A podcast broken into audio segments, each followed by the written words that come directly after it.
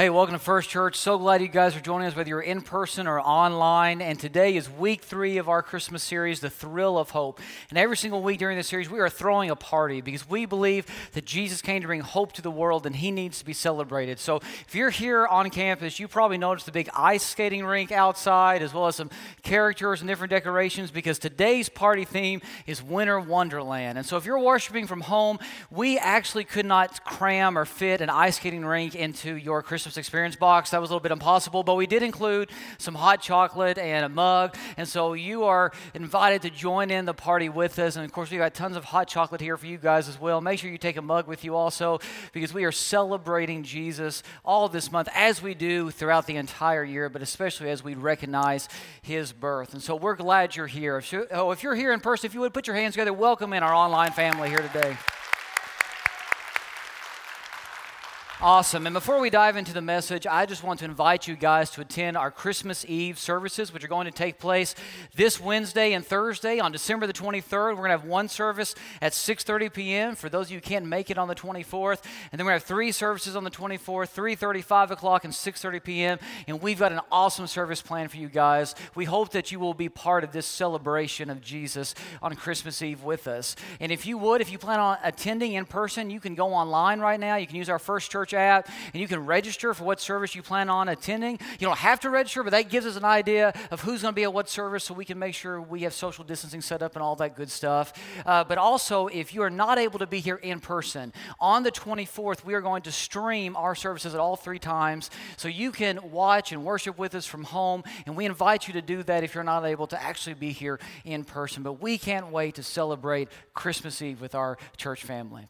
Well, today is our Winter Wonderland theme, and honestly, we should have had that theme last Sunday because if you live in Northeast Oklahoma, you know this past Sunday we had a huge snowfall, at least for this area, it's a huge snowfall, and it was a lot of fun. I was here at church that morning. They were calling for a wintry mix, but we had no idea we were going to get that much snow. And I'll tell you what, everybody who was here, they were giddy from the kids all the way up to our oldest church members. I mean, everybody was just excited because we weren't expecting that much snow. And I I saw a ton of pictures on Facebook and Instagram of families going out and playing in the snow. Here's a picture of my family.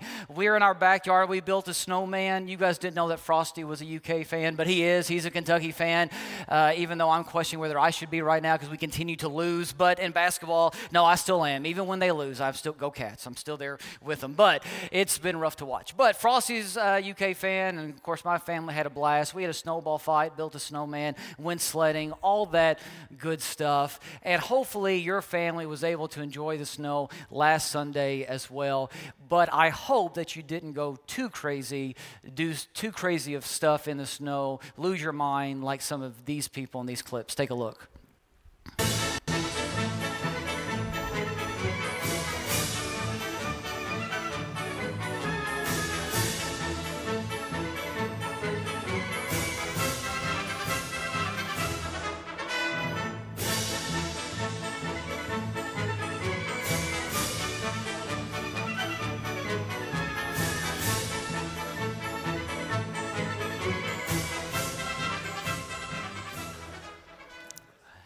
So hopefully you had fun, but you, had, you were safe while you were having fun. My family just couldn't wait last Sunday after we left church to go play in the snow. And so Alex rode home with me, and Addie rode home with Allison. She stopped to get some lunch for us, and I told Alex, I was like, before we can go play in the snow, we got to eat lunch, and we got to get warm clothes on. We got to get prepared to be out in the snow. And he just couldn't wait. I mean, the entire time we were there waiting on Allison and Addie to get home, he just kept saying, is it time? Can I go? Can I go play? And it's like, no, buddy, got to wait. We got to eat lunch first. You got to get dressed to go play in the snow. He just kept asking and kept asking. And at one point, I couldn't find him in the house.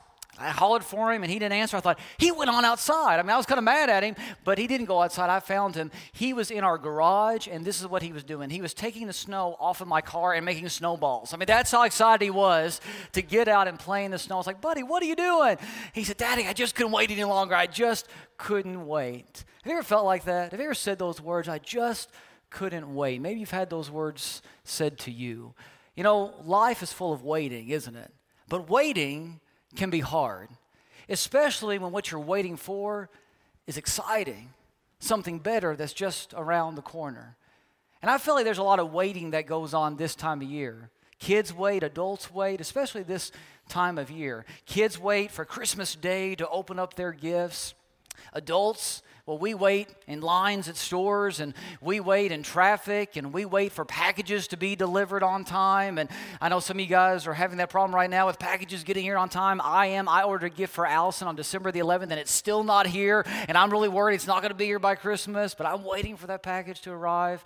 You know, we do a lot of waiting this time of year. But waiting isn't just part of this season, it's really part of every season in life. Life is full of seasons periods of waiting. And waiting can be kind of hard. And sometimes what we wait for, sometimes the periods and seasons of waiting that we experience, they're a lot heavier, a lot more serious than waiting to open up gifts under a tree or waiting to go out and play in the snow. And even though right now this is called the most wonderful time of the year, some of you guys, if you're being honest, your life isn't full of wonderful things. I know there's a lot of pain right now. I know there's a lot of fear right now. I know anxiety is high, depression is high. And that happens every Christmas season, but I think it's amplified in 2020 because of everything that we've been through. I mean, 2020 has been a rough year. And right now, even though it's the most wonderful time of the year, no amount of Christmas songs that you listen to or lights that you see on houses can take away the emptiness, the loneliness, the pain, the anxiety, whatever that you're feeling right now. And here's the thing we have an enemy, Satan, who tells us things will never get better. The way things are right now, that's the way they're always going to be. You're stuck. He wants you to believe that things will never get better, that you're hopeless, that your situation is hopeless. He wants you to believe right now that your marriage, well, you can't find healing in it. You'll never reconcile. You'll never find what you need to find in marriage. That your marriage is beyond repair. That's what he wants you to believe. He wants you to believe that how people see you right now in life, the reputation you have, that's the reputation you're always going to have. That your identity is time stamped in this moment. He wants you to believe that your financial mistakes, that you can never overcome them. You're never going to be able to pay the bills or get out of debt or whatever, pay off those loans. Our enemy wants you to believe that your past will always haunt you, that you'll never be able to move beyond it. He wants you to believe that the addiction that you're struggling with right now, you will never be able to overcome it. He wants you to believe that things will never change, that all the anxiety, all the fear, the loneliness, the depression, the discouragement, whatever it is that you're feeling right now, that it will always be there, that your situation is hopeless. But I'm here today to let you know what the Bible says. The Bible says that just isn't true. The Bible says our situation isn't hopeless.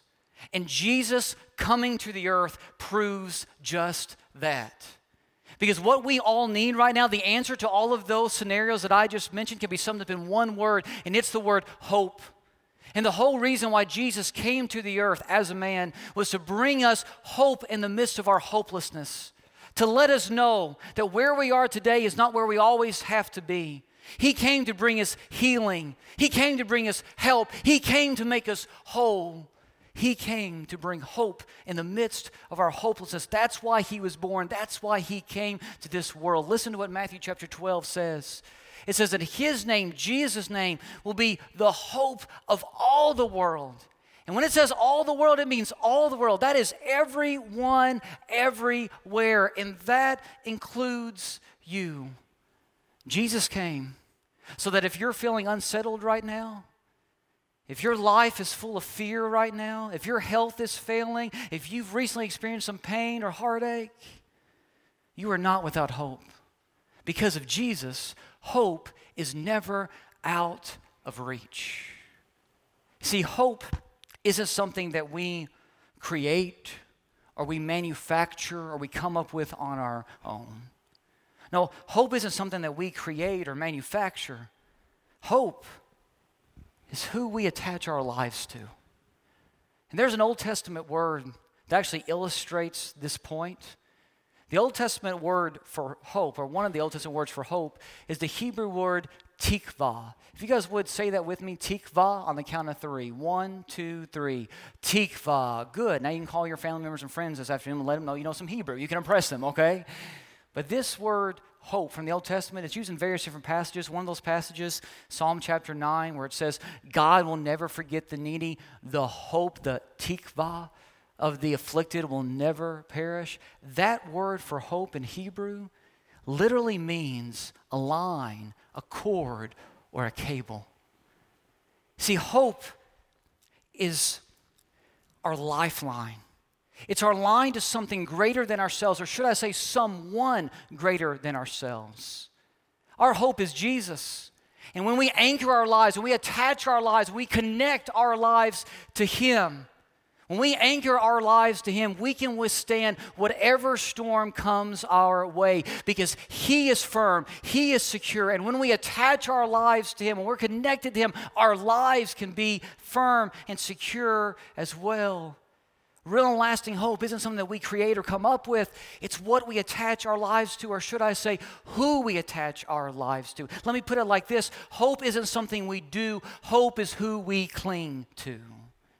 And so, what that means is where we place our hope matters. And if you've been attaching your life to sources of hope that have been failing you, and been leaving you feeling empty, that haven't been delivering, today you can attach your life to Jesus, the eternal, lasting source of hope. And you can have the confidence of knowing that no matter the storm that's before you, you can make it through it because your life is attached to Him. And today we're going to look at two people in the Christmas story who attached their lives to Jesus, who attached their lives to the promises of God. And even though they had gone through some difficult times in life, they were able to still have hope in the midst of a hopeless world. And I think we can learn a lot from their example today. So if you have your Bibles or Bible app on your phone or tablet, go ahead and look up with me Luke chapter 2. That's where we're going to be today. And we're going to look at two people in the Christmas narrative, the Christmas story, who honestly don't get a whole lot of attention. We don't talk about them a lot. I doubt if you have a figurine in your nativity set at home with these two people in it. I doubt if you have a Christmas decoration of them or an ornament of them. I doubt if you've heard too many Christmas songs that mention them. I doubt if you've ever been to a Christmas play or pageant where somebody has played their role in it. These two people, they don't get a whole lot of attention this season, but they're just as much as part of the Christmas story as the shepherds or the wise men. In fact, I think they have as much to say to us today through their example as some of the more classic people in the Christmas story that we look at. And their names, these two people, Simeon and Anna. Now you might be thinking, who? Simeon and Anna, who's that? Let me just ask, by show of hands, does anyone have a Simeon or an Anna figurine in their nativity set at home? Anybody? Anybody at all? Okay, I don't see one hand. If you're watching at home right now, put that in the hub if you have a Simeon or an Anna figurine, because I want to find out where you got it from, because I've been looking for them. I can't find them anywhere. You're probably thinking, who in the world are these people, Simeon and Anna? Well, you may not have heard of them, but they're very much part of the Christmas narrative. You see, if you're right now waiting for your situation to change, if you've been going through some hard times, if you've been struggling, you can identify with Simeon and Anna. They are right there with you. So, Luke chapter 2, here's what's going on. Jesus is born in the town of Bethlehem. And the night that he's born, shepherds, they show up, they worship him because an angel told the shepherds about Jesus being born, right? And so, Mary and Joseph, they celebrate the birth of God's son in a stable and they place him in a manger. We know that part of the story, right? But 40 days pass. And after 40 days, Mary and Joseph take Jesus to Jerusalem. The city of Jerusalem wasn't that far from Bethlehem. And they take uh, Jesus to Jerusalem for his baby dedication, basically. Because the Old Testament law, the Mosaic law, said that the firstborn son was to be taken to the temple and a sacrifice was to be honored on his behalf because the firstborn son belonged to God. So you had to offer a sacrifice to God for your firstborn son. Now, this was a command that not everybody kept in this day and age, but Mary and Joseph, they are faithful to God. So so they do this. They go to the temple in Jerusalem in order to have Jesus' baby dedication, basically. And they show up, and we find out that the typical offering that people gave for their firstborn son was an offering of a lamb. You sacrificed a lamb. But if you couldn't afford a lamb, if you were below the poverty line, the Bible says that you were allowed to offer a sacrifice of a pair of doves or two young pigeons. And we find out this is the sacrifice that Mary and Joseph make. They're dirt poor. They don't have any money. They probably could not even afford this sacrifice, but that's what they give. They are obedient to God. They do what God commands them to do. And in the midst of their obedience, as they're in the temple in Jerusalem, they meet this guy named Simeon. Let's read and see what happens. It says, Now there was a man in Jerusalem called Simeon, who was righteous and devout. He was waiting for the consolation of Israel, the redemption of Israel, and the Holy Spirit was upon him it had been revealed to him by the Holy Spirit that he would not die before he had seen the Lord's Christ. So, what Simeon here is waiting for is the promise of God, of God to be fulfilled, the promise of a coming Messiah. Now, here's the thing this promise of a coming Messiah, it was hundreds of years old. The Jewish people, they've been waiting for a long time for this promise to be fulfilled. And their situation didn't seem to be improving. I mean, they were currently, the Jewish people, they were living under an oppressive government system, the Roman government. The Roman government was cruel to the Jews. The Romans were taxing the Jews into poverty. Not only that, the religious leadership in their day, well, they were corrupt. So there wasn't a lot of spiritual guidance taking place either. Beyond that, God hadn't sent a prophet to speak to the Jewish people in over 400 years. This period is known as the period of silence because God hadn't sent a prophet to publicly speak to the people over 400 years. Their situation was bad, and it didn't seem to be getting any better, it didn't seem to be improving. But in the midst of their waiting, waiting for the promise of God to be fulfilled, the Holy Spirit reminds this man named Simeon that there's still a Messiah coming, not to lose hope. And Simeon, even though he's an old man, even though his health is probably failing, even though he probably lives in poverty himself, even though he's looking around and seeing his people oppressed in this moment, even though he is living in a very dark day, Simeon overflows with hope.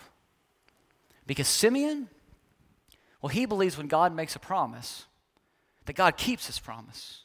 That God, no matter what, always keeps his promises. And so Simeon refused to allow for hard times to erode his hope. And we see this taking place as we read on in our passage.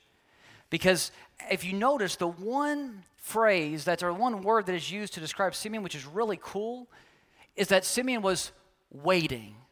Now, I know that when we use the word waiting, a lot of times what we think about is like sitting on our hands or sitting back and just hoping for things, or wishing, I guess you should say, for things to change. That's what we think of when we think of waiting. Just sitting back and wishing that things would change, that things would get better. Sometimes, even as Christians, we sit back and we, we sit back and we say, okay, God, fix things, make things better for us. But that's not what this word waiting means when it says Simeon was waiting. This word waiting in Greek means active expectation and preparation.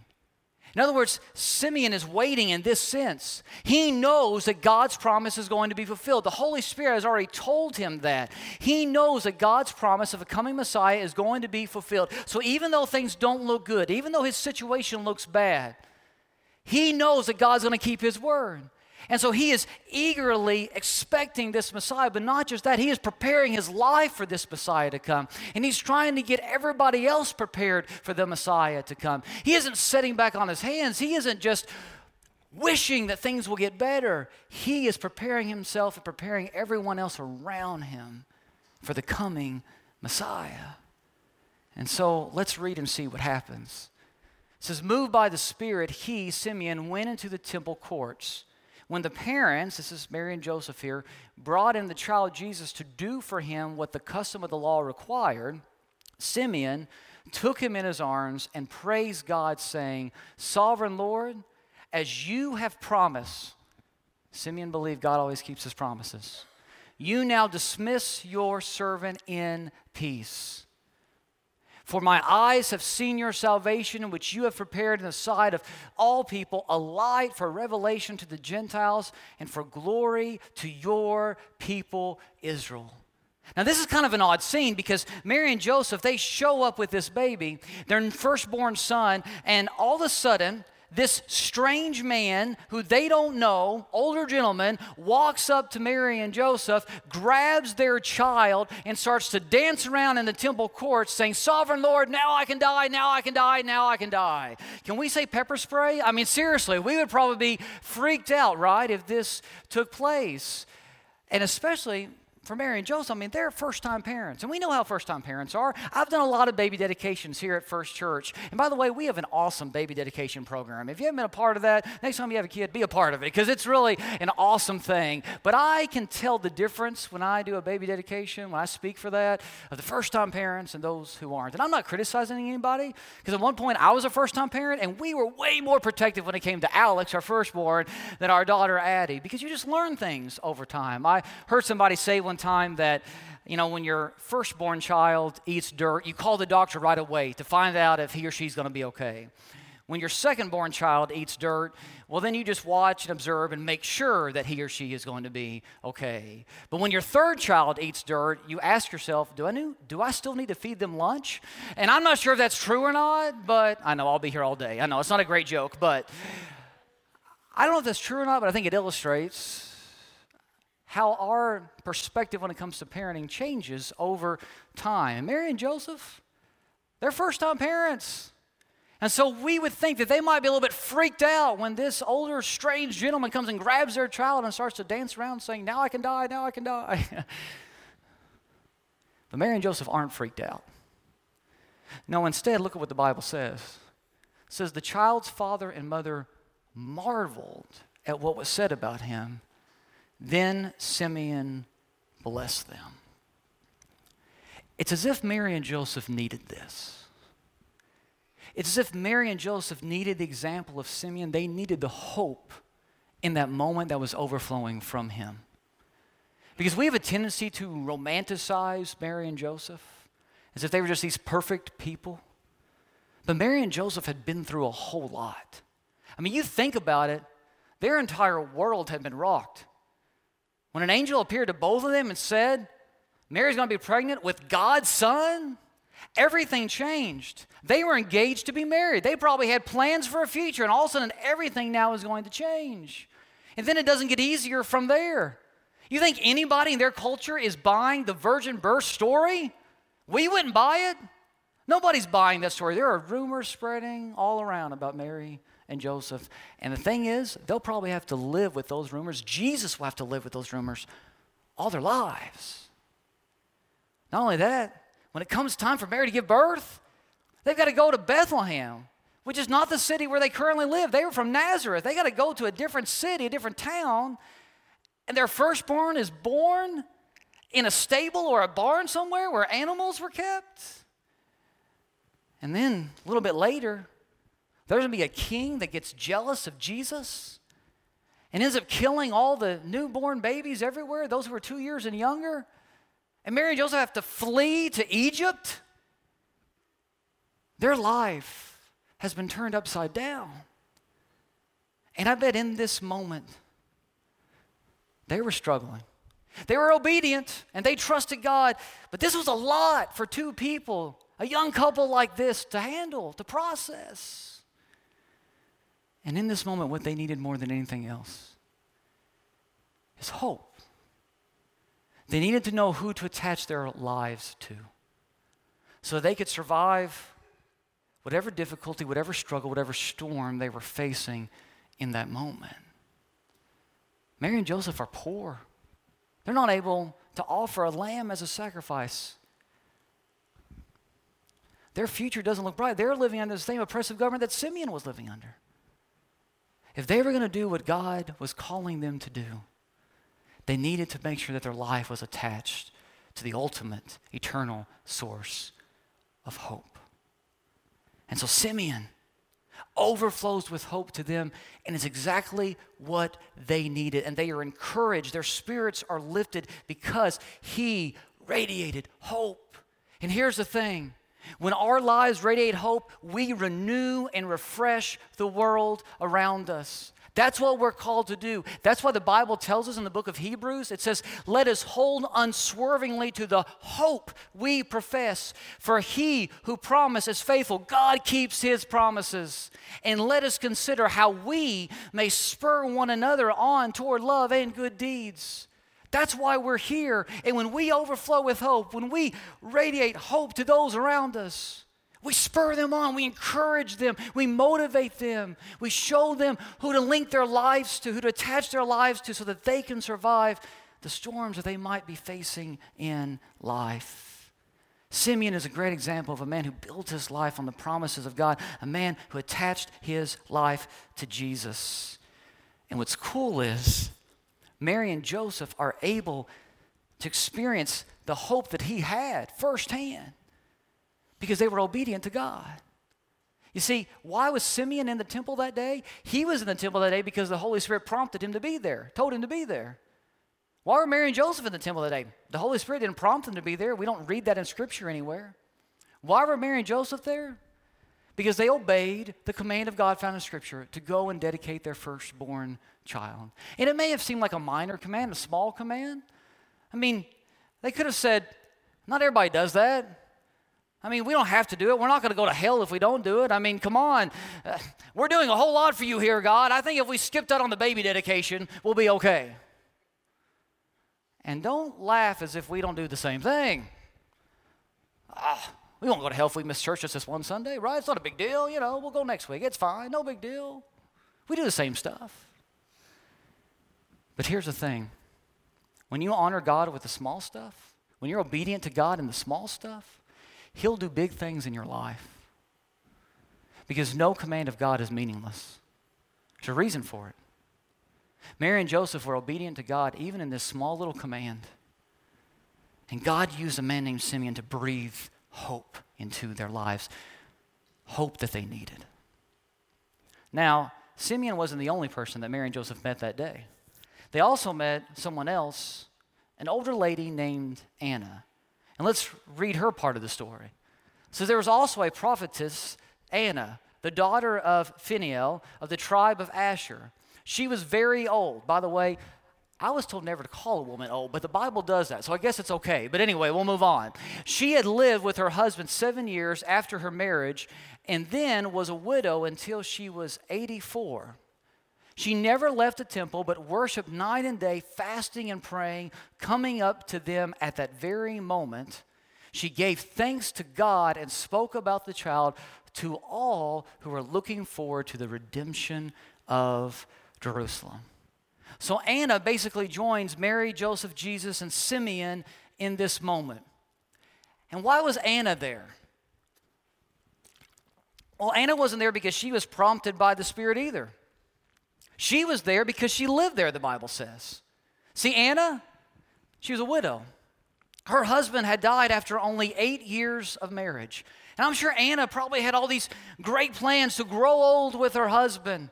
She thought she knew what her life was going to be like, but after eight short years of marriage, her husband dies. And if she was married as a young teenager, like most girls were in this day, she had been a widow for 60 plus years. And being a widow in this culture, it wasn't easy. Most widows scraped to get by. Some widows remarried because it was the only way that they could support themselves. And they were in abusive relationships just so that they could survive. Other widows chose a life of prostitution because it was the only way that they could make money. Widows had it rough in the first century world. But you know what Anna decides to do? Anna goes to the temple in Jerusalem and she dedicates her life to serving God. And the Bible says that she lived there day in and day out, praying and fasting and encouraging people with the promises of God. Anna was somebody who'd been through a lot of pain and experienced a lot of heartache. And she was living under the same oppressive government and dealing with the same darkness that everybody else was dealing with in her day. And yet she overflowed with hope. And in this moment, when she hears about this child, as she listens to Simeon speak, She runs up and she wants to embrace him as well because Anna has learned if you want to have hope in the midst of a hopeless world, you've got to attach your life to the promises of God. So she clings to this baby. And then she turns around and tells everybody she can find about the Messiah, the one who has come. Because she radiates hope to those around her. I think there are two things, two key truths that hit me hard as I read this passage. And the first one is this don't overlook the older saints God places in your path. Don't overlook the older saints God places in your path. See, a lot of preachers will say that we need to invest in the next generation. And I say that all the time. We do need to invest in the next generation. And we here at First Church, we make that one of our top priorities. We're all about doing whatever we possibly can to reach the next generation. And we've been doing that, and we're going to keep doing that. That's why you see a big ice skating rink outside our lobby today, because we believe in investing in the next generation. That's why we have such a strong next gen ministry here. We believe in telling our children and our students about Jesus.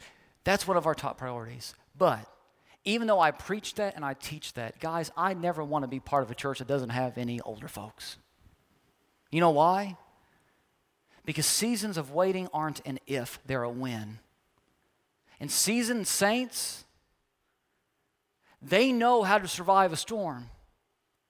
They know what it's like to go through a storm and anchor their life to Jesus so that you can make it through it. And they have wisdom for us and guidance for us. Guys, I never want to be part of a church that doesn't have older adults in it. And if that word older offends you, I'm sorry. Remember, the Bible calls Anna older. It's okay, but I'll clean it up. I never want to be part of a church that doesn't have seen, seasoned saints because I need their wisdom, I need their experience. And they can show us how to anchor our lives to Jesus in the midst of a storm. But there's another truth that I also take from this passage, and it's this don't miss what God is doing now.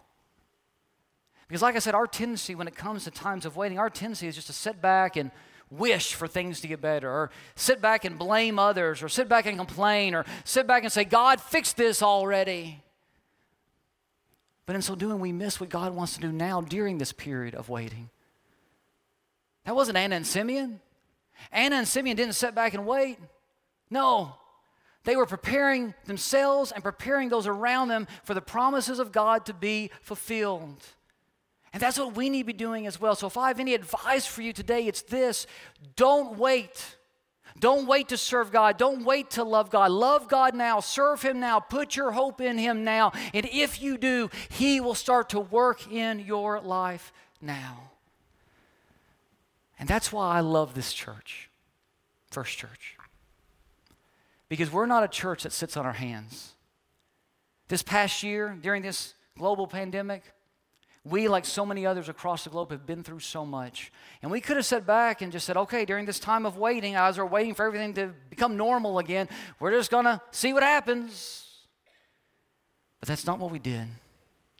We continued to unleash love, we continued to overflow with hope in the midst of this past crazy year. And guys, I just want to thank you. Because in the very first video that I made when we decided to announce that we were going to go online only for a season, for a period, because we didn't know what we need to do exactly, I said, This is not a time for our church to lean back, but this is a time for our church to lean forward and do what God is calling us to do in this moment. And you guys responded to that. And so, months later, we are reaching more people with the good news of Jesus Christ than ever before. Months later, we continue to support all of our missionaries around the globe, and we've even been able to give extra money to missionaries around the globe. Months later, we continue to unleash love on the 918 on Northeast Oklahoma and beyond. Even last night, we had baptisms take place right here in this building. We continue to have baptisms taking place. Lives are being changed because we're not a church that sat back and said, hey, we'll just wait and see what happens. We're a church that said, God, how can you use us during this period of waiting? And I think God has used us in incredible ways. And I asked our media team to put together a quick video of some of the ways that we unleashed love during the pandemic. Take a look at these clips.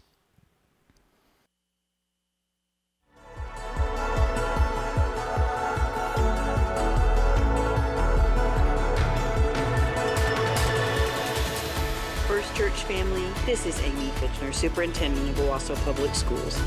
I just wanted to take a moment and say thank you. Hi, this is Scott, Associate Administrator with Bailey Medical Center. Uh, we just want to say thank you so much just for the love that you've shown us. Hi there, this is LaDonna Thompson. I would like to say thank you to everyone that came to my house and helped clean it up.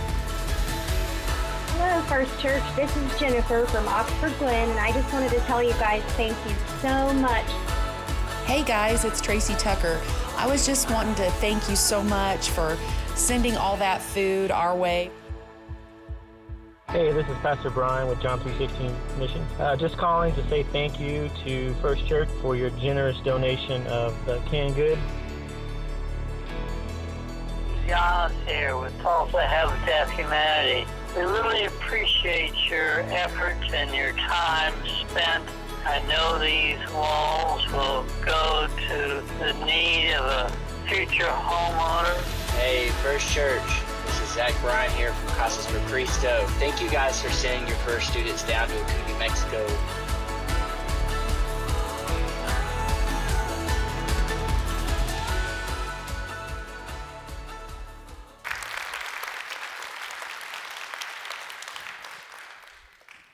I love this church.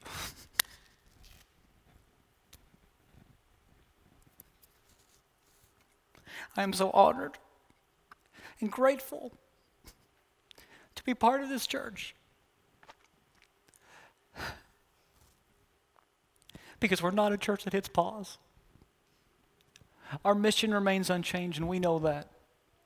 Our methods may change, but our mission doesn't. How we accomplish the mission, we may have to make some tweaks, but our mission is the same. And in the, midst of a global pandemic, we have continued to unleash hope, showing people who they can attach their lives to. That's why we're here. And I don't know what 2021 is going to hold. I have no idea. But I know one thing. When we continue to attach our lives to Jesus and follow Him, He'll take us exactly where we need to go. This is our winter wonderland Sunday. And one of the worst snowstorms I'd ever been a part of happened when I was just a little boy. We were living in Ashland, Kentucky. And the snow came quick. And I remember my mom was out with my brother and me. I'm not sure where my dad was, but he wasn't home either for some reason. And I remember we got to our house, we lived up on this hill. And so we couldn't get our car to get up the hill because the snow was so bad, it was so slick. So my mom decided to park at the bottom of the hill and for us to walk up to our house. So she got us out of the car and she had to hold my brother, my younger brother, and she couldn't hold me too. There's no way she could do it in the snow. And so she said, Chad, you're to have to walk behind me. And I was scared. And I said, I can't do it. The snow's, you know, it's like up to my knees. I can't do it. She said, Listen, I'm going to go ahead of you.